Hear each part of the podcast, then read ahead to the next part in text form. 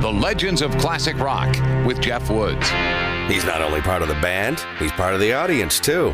Rush drummer, lyricist Neil Peart. I had an interesting observation given to me by um, a legendary Los Angeles disc jockey, Jim Ladd, who's like the last of the rebels, still plays without a playlist and all that.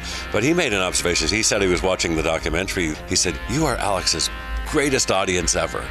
And I started thinking about that. I said, well, the reason why I travel by motorcycle, I'm an audience. I love to observe people. And yes, I do sit on stage and look at people and the way they move and the t shirts they have on and the signs they're holding and their reactions to the music. I am the world's audience. And that's what I say about the writing thing. I'm not writing about me.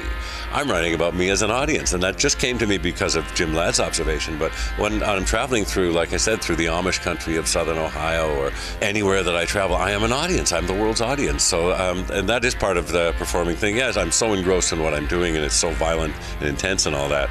I'm still listening to the other guys in the band and watching them. You know, Alex is, uh, we always say, the funniest man in the world. And I think it's a deliberate aspect of me to move back and be an audience and try to be objective and, and feel what other people feel. Join Neil Peart and I for a brand new conversation on this week's Hour Long Legends Show. The Legends of Classic Rock